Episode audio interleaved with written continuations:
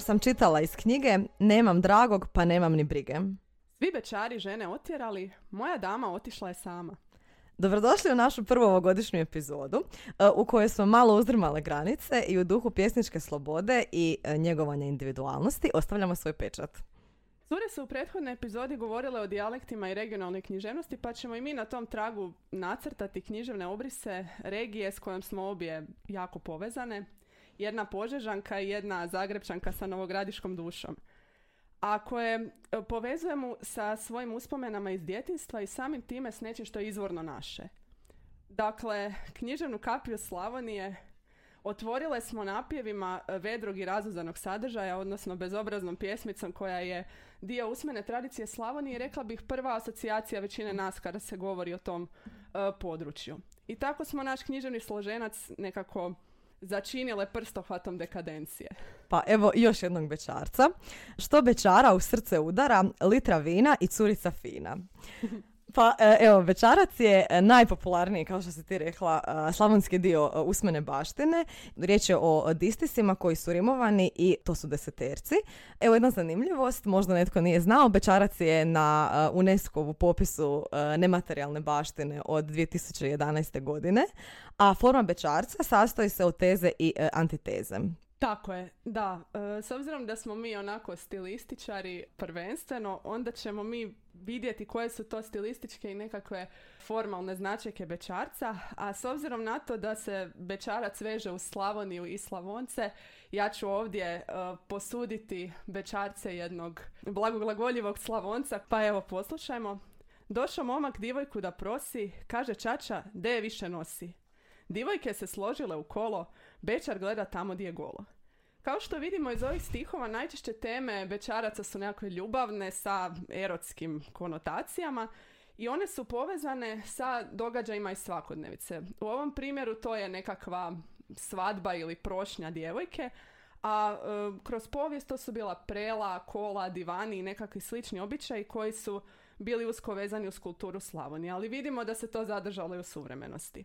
Po tonu pjesme i po njezinu leksiku vidimo da je to nekakva šala, odnosno provokacija koja najčešće tematizira, ne znam, prekide, ženitbene ovaj, situacije i to u nekakvom šaljivom ili rugalačkom duhu, što je e, specifičnost ovoga žanra.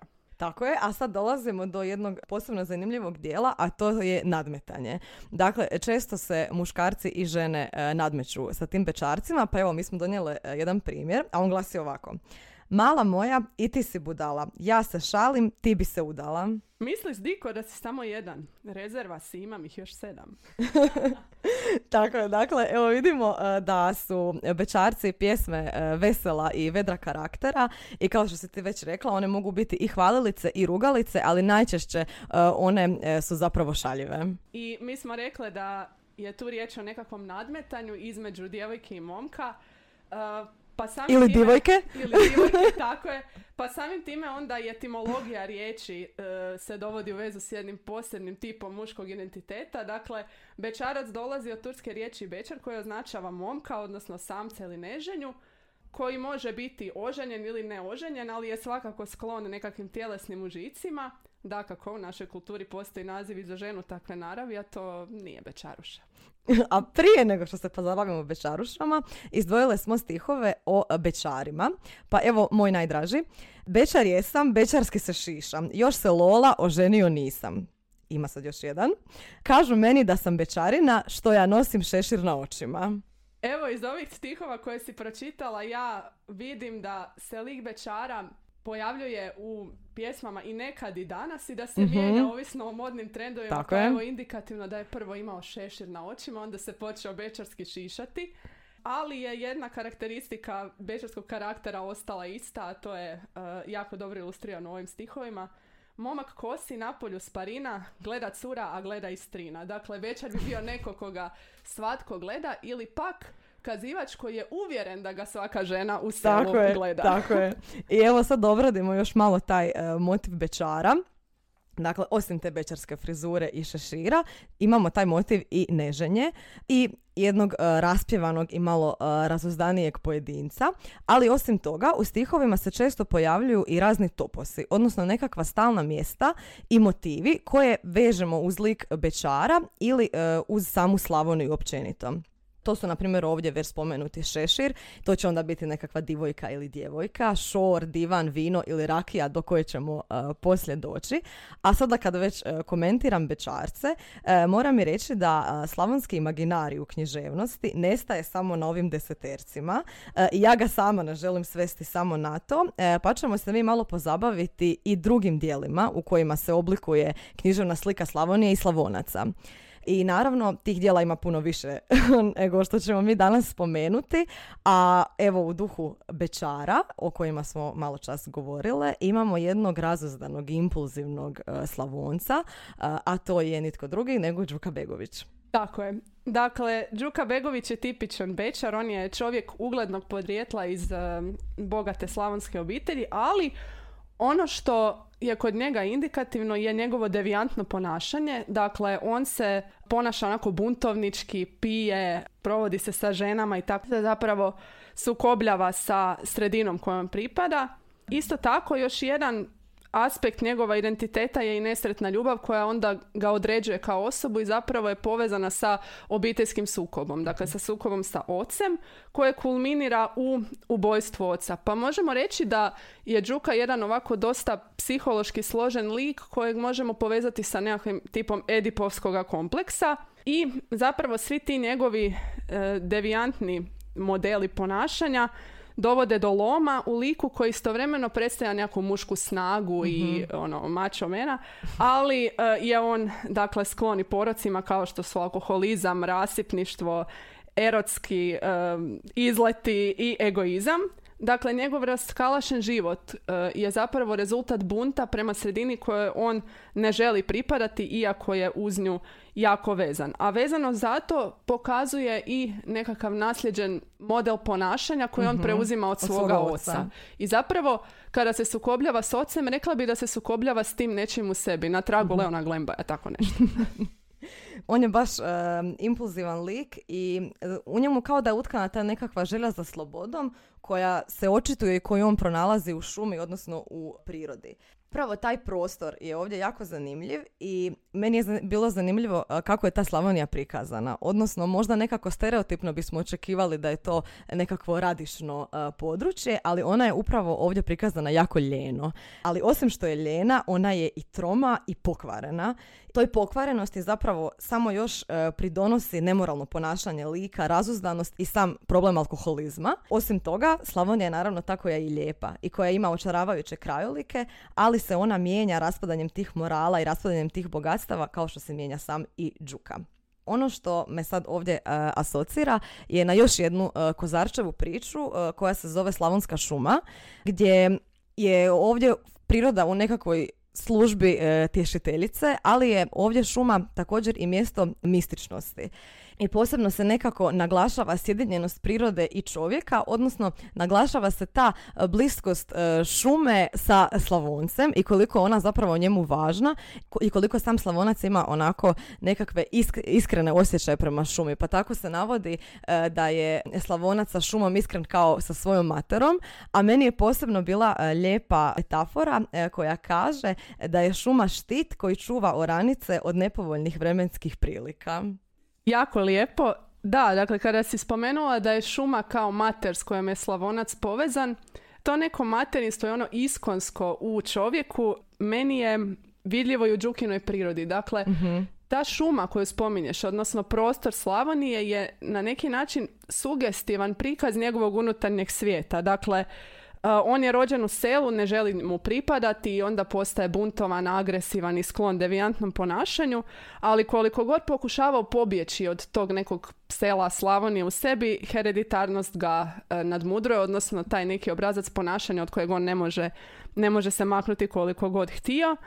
Također, dakle, nekakvoj izvornosti njegova lika i vezanosti za slavonsko podneblje doprinosi i to da je to dijelo napisano slavonskim dijalektom. Mhm. Dakle, on govori kao slavonac. Dakle, on se i jezikom zapravo uklapa u tu sliku iz koje e, želi pobjeći. A ne može. Tako je. I ono što je još kod njega zanimljivo, rekla bi da njega kao lik definiraju njegovi poroci. Mhm. Dakle, i oni su zapravo odraste njeko- njegove demonske ličnosti, a poroci su i nešto što se veže uz književni imaginari Slavonije, pa evo da, Tako je, to da je to nekako stalno, ilustriramo. stalno mjesto koje nam je iduće ovaj, na je. redu. Uh, pa tako smo pripremile još malo bečaraca o ovim po- uh, porocima. A prvi kaže ovako. U podromu vino sad se toči, vino crno kao tvoje oči. Tako je. A drugi je malo onako drugačiji, a opet ima motiv koji se usko veže u Slavoniju. Ženu volim više od rakije, ali samo dok se ne napijem. Tako je, ne možemo se maknuti od rakije. Rakija je naravno uh, kao nekako, funkcionira kao nekakvo glavno piće i nakon nje se gubi to nekakvo slavonsko tlo pod nogama uh, i svijest o sadašnjosti, ali i činjenica je ta uh, da se bečarci lakše pjevaju uz rakiju. Pa tako, na primjer, mi e, u sklopu kolegija iz usmene književnosti na fakultetu smo dobili zadatak, e, jedan istraživački zadatak, e, gdje smo e, odlazili u svoj kraj i prikupljali smo usmenu književnost, usmenu baštinu, dakle sve na što smo naišli. Pa sam tako ja e, došla do jednog svog kazivača koji je ovako poznat po e, osmišljanjima i skupljanjima bečaraca i kad sam ga zamolila da mi on otpjeva jedan, on je meni rekao, a to se ne pjeva bez rakije. E, tako da, evo, ona je prisutna i u ovom drugom dijelu, ne samo u tekstovima. Tako je, znači to je motiv koji se veže uz vaš identitet na svim razinama. Kada smo kod identiteta, neizbježno je spomenuti i jezik. Dakle, jezik kao nešto što definira pripadnost određenoj regiji, određenom svijetu. I tu bih napomenula da se u početku razvoja književnosti slavonski dijalekt ne tretira kao dijalekt, već kao zaseban književni jezik jedne regije. I svaka regija u starijoj književnosti definirana je kao nekakav zasebni književni prostor sa svojom kulturom. I u tom smislu je važna za očuvanje te kulture od zaborava i za isticanje njezine autohtonosti, ali isto tako i na ovom književnom planu da istaknemo neizbježnu poveznicu usmene i pisane tradicije koje se međusobno prožimaju. A kao dobar primjer toga meni se čini um, satir Matija Antona Relkovića. Rekla bi simbolički da je to prvi tekst koji e, stvara obrise književne slike Slavonije i u kojemu se istovremeno spominju i bečari i bečarci kada on govori zapravo o važnosti tih usmenih pjesama. I napokon prodao Slavoniju u stariju. Tako je, napokon. Bilo je i vrijeme da malo Dalmaciju ostavimo po strani. Dobro. Dakle, Relković kaže ovako. Onako domoroci moji svi pivači i po naravi pjesnici sva svoja junačka učinjena dila u pismah pivaju i uspomeni drže. Ista dica sa marvom hodeći iznenada verse prave pivajući.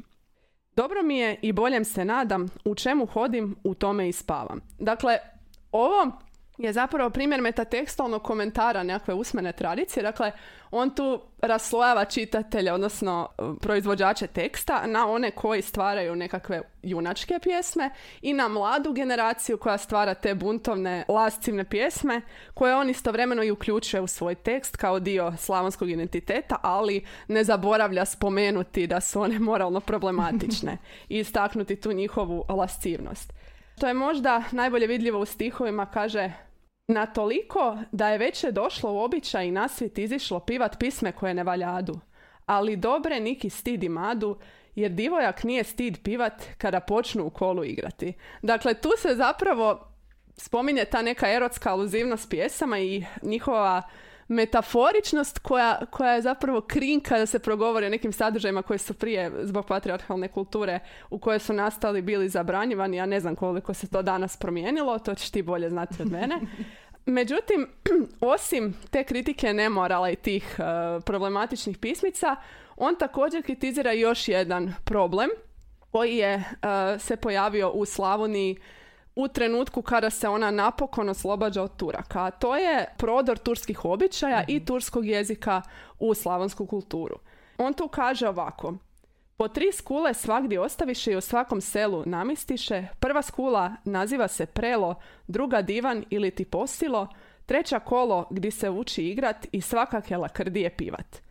Međutim, u nekakvom sukobu sa njegovom idejom da je kolo turski običaj, Katančić nudi drugačije čitanje u pjesmi Satir od kola sudi gdje on kaže ne, to nije turski običaj, to je izvorno slavonski Mhm. kao i zapravo njih dvojica ulaze u polemiku u, u, u tom smjeru. Um, tako da tu se može propitati podrijetlo tih običaja, ali uh, i također je li određen tip kritičnosti prema kulturi Slavonije onog vremena. Što je tipično za taj nekakav racionalistički uh, pristup u prosvjetiteljskom epu koji ima za cilj demokratizirati književnost, dakle približiti je ljudima, dakle baviti se temama koje su ljudima bliske, ali isto tako i e, kreirati određen tip slike o Slavoniji sa tom e, blagom dozom kritičnosti. A ideja samoga autora je bila fiziokratizam, to jest razviti poljoprivredu kao temelj gospodarstva Slavonije da bi se omogućilo njezin e, napredak i u tom sa tim ciljem on zapravo kritizira Slavonce, seljake i tako dalje. E, Kaže šta im kod kuće ne valja da bi to popravili, da bi bolje iskoristili bogatstva koja imaju. Tako da e, ta ljepota Slavonije e, prije dolaska Turaka i nakon su nekakvi temeljni motivi kojima Relković ocrtava svoju književnu Slavoniju. Osim turskog sloja, također tu treba reći da on upliče i nekakve antičke slojeve. Pa tako lik satira nije tu slučajno, dakle on je mitološki lik, a s druge strane, dakle, imamo nekakav lijepi prostor Slavonije, idiličan, kao nešto, kao pastorala, ali u njega je utkana ta kritika i doza humora koja je to neizbježna kod, kod Relkovića. I sad se samo malo vratim na običaje, dakle koji se kritiziraju.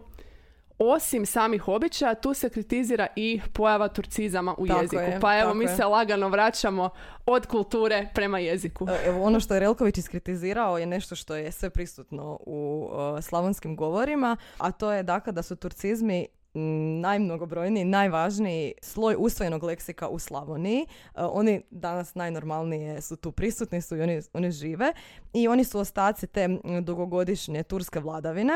Pa evo, kao primjer toga, dakle, osim što su prisutni i u jeziku, prisutni su i u toponimima, pa tako se moje selo zove Dervišaga. Dobilo je ime po Derviš Agi, ali je zanimljivo to da sam radeći ovaj rad iz usmene e, o kojem sam malo čas govorila, da sam naišla na jednu etiološku predaju koja kaže da se naše selo prije zvalo Antunovac. I ovaj, meni je to bilo jako zanimljivo i sada predaja kaže da u trenutku kada su Turci bili ondje, postojao, postojao je taj jedan aga koji se zvao Derviš i on je bio jako dobar prema stanovnicima i oni su njega jako voljeli. I njemu u čast su oni naš Antunovac preimenovali u Dervišagu. I još, je, još mi je zanimljivije to što se to još uvijek naravno danas, dan danas i očuvalo, ali i priča koju sam čula je da su Dervišagu htjeli ponovno vratiti na Antunovac, ali e, ima ipak više Antunovaca u Hrvatskoj, pa su se odlučili da Dervišaga ostane Dervišaga i ovako smo jedni jedini u Hrvatskoj. Eto ga, jedna specifičnost u kojoj se zapravo vidi to nekako preplitanje i jezičnih i kulturnih identiteta. Je, dakle, da. s jedne strane Antunovac kao sveti Antun, kršćanstvo, a s druge strane prodor tih turskih običaja i turskog jezika, pa rekla bih onda i motiva koji se Mhm. pojavljuju u književnosti. U književnosti, a i u bečarcima. Tako je. dakle, još uvijek, evo, na primjer, imamo bečarac, kad bečari šorom zapjevaju, penđeri se širom otvaraju. Dakle, ali penđeri se mogu čuti i u svakodnevnom govoru, Da. ne mora biti ovaj samo bečarac. A osim toga, e, još bih naglasila da je Slavonija prije bila ikavsko područje. Ta ikavica je onako s vremenom nestala, odnosno nestaje. Može se još uvijek čuti kod nekih starijih e, stanovnika na našem području. Na primjer, moja baka govori e, ikavicom, ali kod, ove, kod ovih mlađih generacija toga stvarno više nema. Jedino, evo, u svom govoru što ja primjenjujem jest dida. Dakle, ne kažem, nisam nikad rekla djed, uvijek govorim dida. Pa ne znam kako ti kažeš. Ja isto govorim dida i Aha. to mi je uvijek bilo čudno jer moj dida je slavonac, ali je dida. Nije čikapero, nego je dida. Tako da je meni to pres, prezanimljivo bilo zašto. Ovaj, eto, jezični odgovor nam se nameće sam po sebi. Da, a još i kavizama ima i u bečarcima naravno, pa tako u ovom, na primjer, priko šora pružio se lanac, ide pero i pjeva bečarac. Dakle, idemo priko šora, ali on pjeva, on ne pjeva. Tako da, evo, imamo isto tu nekakvu kombinaciju i ikavice i ekavice. I baš pero pjeva, ko Da. moj dida pero. Sada se malo odmaknemo od didova i bečara i vratimo ipak ženama koje su čuvarice tradicije. Napomenula bi da su žene te koje uz muškarce izvode bećarce i koje zapravo e, sudjeluju u stvaranju tih e, tipova pjesama. Pri čemu su one, dakle, ne znam, stvarateljice e, pjesme, a muškarci su uglavnom objekt koji se prikazuje, dakle, raskalašeni bečari.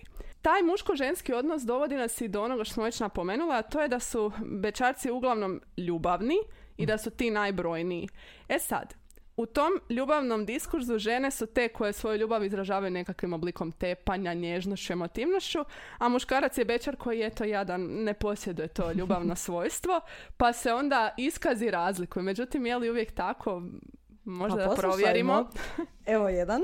Lolo moja, ti pozdravi svoje, neću zate, neka se ne boje. Ja ću svoga diku zaularit, on će spavat, ja ću bečarit. Evo jedne bečaruše ovaj, koja nas dovodi do a, jednog dijela, dakle gdje imamo ovako lik jedne također beš- bečaruše i razuzdane mlade žene, a riječ je o... Teni. Tako je, da. Dakle, Tena je, kao što svi već znamo jel, iz školske lektire, lik mlade lijepe slavonke koji se nakon majčine smrti oslobađa kontrole nekakvih, rekla bih, patrijarhalnih okvira, što se očituje u tome da se oslobađa braka koji je bio nametnut i kao posljedica toga stvara prostor svoje slobode, razvoja samosvijesti, a onda je li i taštine. Dakle, ona je lijepa, to uviđa, dakle, radi na svom samopouzdanju i zapravo shvaća e, što sve može činiti uz pomoć te svoje ljepote, što se vidi u njezinim odnosima sa muškarcima koji su uglavnom temeljeni na nagonu, taštini i nisu baš uvijek moralni, pa imamo nekoliko slučajeva nevjera ovako ili onako. A to je sve e, jako isprepleteno sa njezinom samospoznajom. I sad, kad smo nacrtali e, lik Tene kao Slavonke, treba reći da je u njezinom životu jako bitan odnos sa muškarcima, odnosno s prvom figurom, a to je otac. Dakle, otac koji bi trebao biti autoritet, koji bi trebao biti netko tko je njezin oslonac je jako Zapravo pasivan i trom čovjek. suprotno, Da, totalna, da. totalna suprotnost. Pasivan i trom čovjek koji se ne zna prilagoditi situaciji, koji pro- dopušta da potencijal propada i to na dvijema razinama, na doslovno i na metaforičkoj. Dakle, s jedne strane dopušta da njegova kćer propada moralno i svakako drugačije, ali isto tako taj njegov odnos prema Teni u metaforičkom ključu možemo čitati kao njegov odnos prema Slavoniji i slavonskom selu. Odnosno, on bi tu bio ilustracija nekakve pasivnosti seljaka koji se nije prilagodio novim trendovima, uh, agrarnoj reformi i koji ne zna iskoristiti bogatstva koja ima. I kao posljedica tog neiskorištenog potencijala dolaze stranci koji ulažu u Slavoniju. I ja bih rekla da se tenini odnosi s muškarcima, osim na ovoj ljubavno-erotskoj razini, mogu tumačiti i na toj metaforičkoj, pa tako, jel, Leon koji dolazi iz strane zemlje, dakle on predstavlja strani kapital, novac i luksuz i on želi kupiti Slavoniju, želi ju posjedovati iz nje izvući korist, ali ne i ostati u njoj. Dakle, on želi doći, uzeti ono što može uzeti i otići i to se jako dobro očituje u tipologiji njihovog odnosa. S druge strane imamo još jedan tip stranca koji je malo drugačije onako za posjeda postojeći teritorij, a to je ciganin Đorđe koji kao tipičan jel, predstavnik romskog naroda naseljava neku stranu kulturu i e, ilustrira to neko nametanje vlastite kulture koja se očituje u njegovoj sirovosti i nagonima, odnosno rekla bi da je on nekako animalan lik. Da, i još on um, baš ne želi uopće izaći iz okvira te svoje kulture. Naprimjer, u jednom trenutku ga Joza pita e, može li on biti kum e, njegovom djetetu i on njemu kaže da ne može zato što on nije ciganin. Tako da, ovaj, iako je tu dos- dosta je tu nametanja kao njego- njihove kulture, ali držanje e, u okvirima iste. Da, dakle, ipak njihov identitet ostaje u tom nekom njihovom okviru. E sad, dolazimo do lika koji jedini zapravo ima ideju za unapređenje sela i koji jedini vidi pravu sliku Slavonije, odnosno istinsku tenu iza, iza maske, da to tako simbolički kažemo, a to je onaj njezin vojnik koji dolazi S na početka kraju. kraja. Tako je, Da. koji otvara priču i zatvara ju onako simbolički. Bilo da promatramo novelu u ovom društvenom kontekstu, bilo da je gledamo kao, kao novelu karaktera. Što se tiče važnosti uh, ovog autora i njegova teksta za Slavoniju, meni je bilo jako zanimljivo kad sam vodila svoje učenike na izlet u Vinkovce, vidjela sam klupicu na kojoj sjedi kozarac i mislim da to simbolički pokazuje njegovu ulogu u književnosti, ali i u oblikovanju slavonskog svijeta identiteta u svijetu teksta. Da, baš lijepo. Što se tiče još e, Slavonije u Teni, ona se prikazuje kao nekakva e, zemlja ludovanja, kola i pjesme i tako je prikazan ujedno i Tenin identitet i Tenin život. Tu nema nekakvog mukotrpnog rada, opet ona ljena Slavonija o kojoj sam bila govorila i nesposobnost i pasivnost Tenina oca kao i strani kapital e, u Slavoniji dolazi nekako do izražaja jer ti lokalni stanovnici nisu zakupljeni radom i zapravo se na određeni način i pruža kritika toga svega. Apsolutno, da. Osim što se pruža kritika Slavonije kao prostora, ova je novela u onom drugoj, u onoj drugoj sferi zapravo izvrstan pokazatelj propadanja žene, odnosno moralnog mhm. propadanja žene i Kozarac je među prvima u književnosti koji je progovorio o tom položaju žene u Slavoniji i o ženskoj psihologiji, odnosno o nečemu što se naziva veličanstvenost i prokletstvo ljepote. Mislim da postoji u tekstu citat kao moja ljepota ujedno i moje prokletstvo i mislim da se to može primijeniti i na Tenin lik, ali i na Slavoniju kao prostor. I još e, posebno ono veliki naglasak je na tome što ta ljepota njoj i oduzeta ovaj, na kraju. Da. Tako je, da. A sad evo da se malo maknemo iz ovih mračnijih prikaza Slavonije, e, imamo primjer jedne dječje knjige koja je meni jako draga, a to je knjiga, knjiga uh, Zlate Kolarić Kišur, čiji opis zapravo počinje ovako, sad ću vam ga pročitati. Između papuka, krndije, psunja i babljih gora, tamo gdje su vrbe zacrtale tok orljave, pružila se prostorna dolina, prošarana zelenim pašnjacima i plodnim njivama. U skrovitom kutu te doline zaštićen brežuljcima kao ptiče u gnjezdu, stisnuo se stari lijepi gradić, Požega. Tako je. dakle, ovo je knjiga o jednom djetinstvu u Požegi. E, opisano je kao jedno sunčano djetinstvo, dakle jedna e, onako utopijska slika i idila zapravo meni je ta knjiga jako draga jer je to e, prva knjiga koju sam ja pročitala u Slavoniji. Bila nam je, a vjerujem i svim mojim vršnjacima, bila nam je na popisu za lektiru u nižim razredima osnovne škole i bilo nam je jako lako e, si dočarati i vizualizirati e, sve što se događalo u toj knjizi jer su čak ta, ti neki lokaliteti, ta neka mjesta koja su bila opisana i napisana, nešto što je činilo i dio naše svakodnevice. Pa tako, na primjer, u Požegi ima jedna sportska dvorana koja se prije zvala Grabrik, sad je preimenovala, ali dok sam ja bila u osnovnoj školi zvala se Grabrik i u knjizi je također opisan Grabrik, pa ono, najsmješnija scena je bila e, kada uh, uoči vjenčanja protagonistkinje, to je kao zadnja priča, pa ono, ona je već tu i odrasla, ovaj, uh, svinja, odnosno gica, bježi tamo negdje iza Grabrika u šumu, pa i onda oni traže i nama je to svima bilo onako prezanimljivo i presmiješno, ali također ono što sam primijetila sada je da se na ja, u krat, jako malo prostora se uvodi i tema rata, kao tema nekakve e, strahote, ali samo, to je samo iskomentirano u nekoliko rečenica i na trenutak se izišlo iz nekakvog tog prostora razigranosti i dječje idile, ali kao da se natuknulo da to postoji. I to je rat kao nekakvo oduzimanje tih lijepih dana, eto, normalno bespotrebno, ali brzo se vraća to u okvire te e, igre koja je prevladala cijelim dijelom i u duhu te razigranosti, e, još e, za kraj, e, evo moramo iskomentirati kako je pjesma nešto što je u srcima tih slavonaca, zato što je ona dio tradicije. Pjevalo se na poljima nakon teškog rada, ona je ta koja se daleko čuje, pa evo čuje se čak i do našeg današnjeg podcasta. Tako je. Dakle, a dokaz tomu je i pjesmica kojom ćemo mi zatvoriti naš mhm. današnji podcast, no prije nego što vam ju izrecitiramo, Rekla bih zapravo da ta ideja da je pjesma dio duše Slavonaca se očituje u tome da koliko god da se stvari modernizirale, ipak ta neka duša u stihovima ostaje i ona je nešto što tekst uh, u sebi bilježi, uključuje i zapravo um, onda joj dodaje neka nova značenja. Pa evo, pročitat ćemo jedan bečarac koji u sebe neosporno uključuje modernu kulturu i moderni kontekst. U sokaku dvije babe plaću, Mercedes im zgazio krmaču.